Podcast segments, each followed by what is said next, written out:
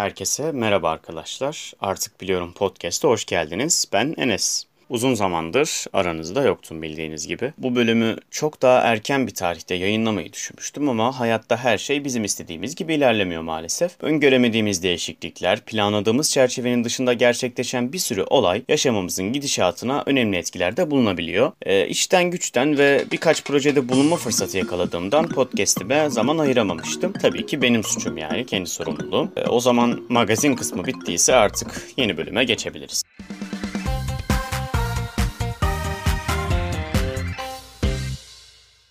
Bu bölümün konusu kitap okumanın önemi. Bildiğimiz gibi kitap okumak bilgiye ulaşmanın en eski yollarından biri ve günümüze kadar gelebilmiş. Teknolojinin bu kadar ilerlediği bir devirde her ne kadar gölgede kalsa da kitap okumanın tadı Google'a girmekle asla eşdeğer olamaz. Yani benim için. Çünkü kitap beynin oksijenidir demişler. Durup bir düşünmek lazım. Kitap okumak beyni güçlendirir, empatiyi arttırır, kelime haznesini geliştirir, bilişsel gerilemeyi önler. Stresi azaltır ki metropolde yaşıyorsanız stres yakanızı bırakmaz. Ve araştırmalara göre kitap okumanın depresyonu azalttığı da görülmektedir. Depresyondayım, unutuldum, aldatıldım diyorsanız kitap okumanızı tavsiye ederim. Depresyondayım, unutuldum, aldatıldım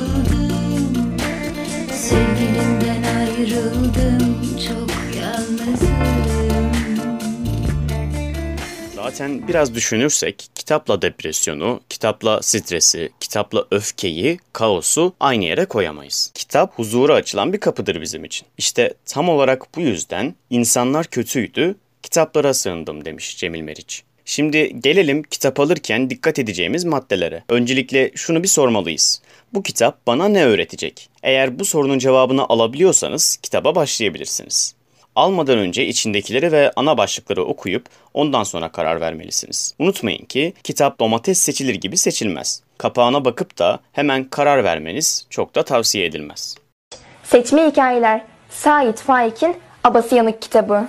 Yani çok kalıplaşmış olsa da kitabı kapağına göre yargılamayın. Hem gerçek anlamda hem de mecaz anlamında.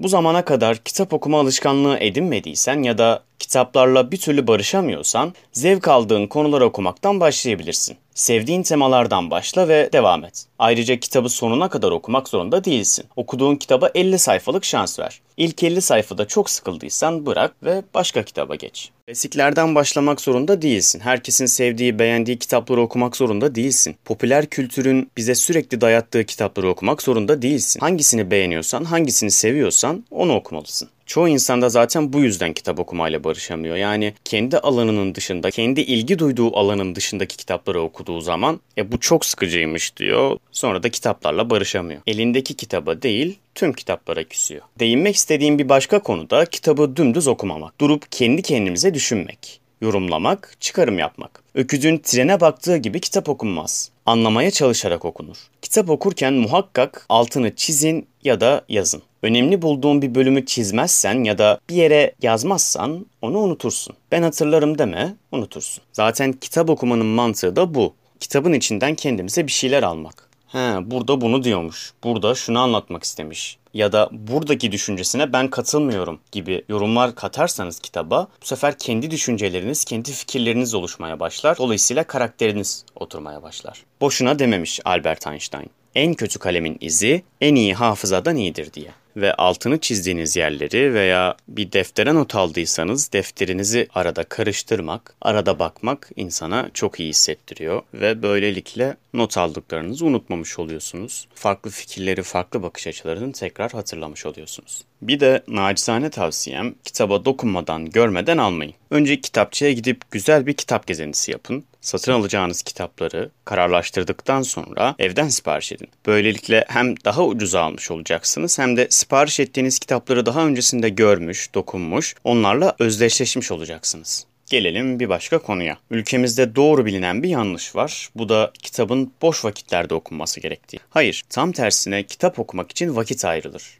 Kitap boş vakit aktivitesi değildir. Ne kadar okuyorsan o kadar insansın demişti biri. Ama kim demişti hatırlamıyorum. Ülkemizde kitap okuma oranları oldukça düşük. Okumaya ve öğrenmeye pek hevesli bir millet değiliz maalesef. Bunun en büyük sebeplerinden biri mesai saatleri. Türkiye'de mesai saatleri o kadar fazla ki bırakın okumayı, dinlenmeye bile vaktimiz yok. Bir gram mutluluk isteyen bizlerin mesai saatlerimiz dışında dinlensem mi, sosyalleşsem mi diye düşünürken okumayı unutmamız çok da garipsenecek bir durum değil. İşçisin sen işçi kal, gideri tulumları.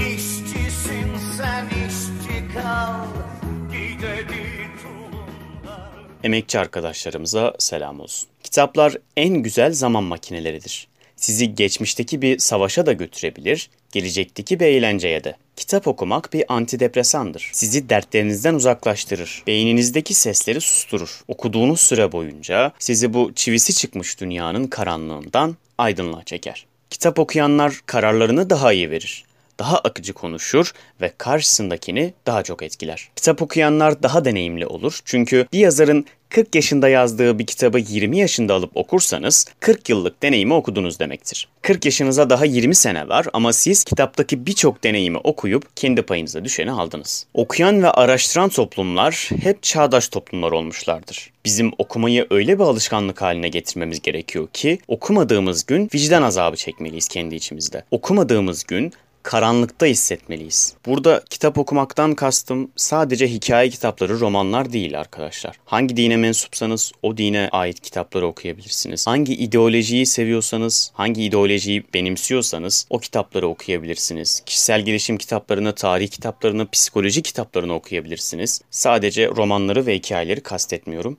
yanlış anlaşılmasın. Dünyanın en başarılı insanları kitap okuyanların arasından çıkmıştır ve milyarlara sahip olduktan sonra dahi okumayı bırakmamışlardır. Mesela Warren Buffett hala zamanının %80'ini okumak için ayırıyor ve bu adam milyarder arkadaşlar. Kitap bir aynadır. Elbette ki bir maymun ona baktığında bir Aziz'in yüzünü görmeyecektir diyordu bir sözde. Kitaplar bize kendimizi tanıma fırsatı sunar neyden hoşlandığımızı, nasıl bir insan olmamız gerektiğini, geçmişte yaptığımız hataları bize anlatır. Kitap okumanın en zor ama en etkili olanı fikrimizi aşan kitapları okumaktır. Bizim fikrimize karşı olan, ideolojimizi desteklemeyen kitaplar bize farklı pencerelerden farklı bakış açıları sunar. Kitap okumakla özdeşleşen şu sözü de okuyup bölümü bitirelim. Eğitimdir ki bir milleti hür, şanlı, bağımsız, yüksek bir topluluk haline getirir ya da sefalete ve esarete terk ettirir. Mustafa Kemal Atatürk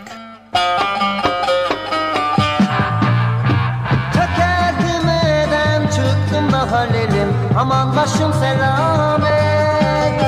Çökerdim evden çıktım da halelim Aman başım selamet. Bir tezde yalısına varmadan halelim Aman koptu kıyamet. Bir tezde yalısına varmadan Artık Biliyorum Podcast Instagram hesabını takip etmeyi unutmayın. Sevgilerle. Arkadaşım İbrahim Çavuş Allah'ıma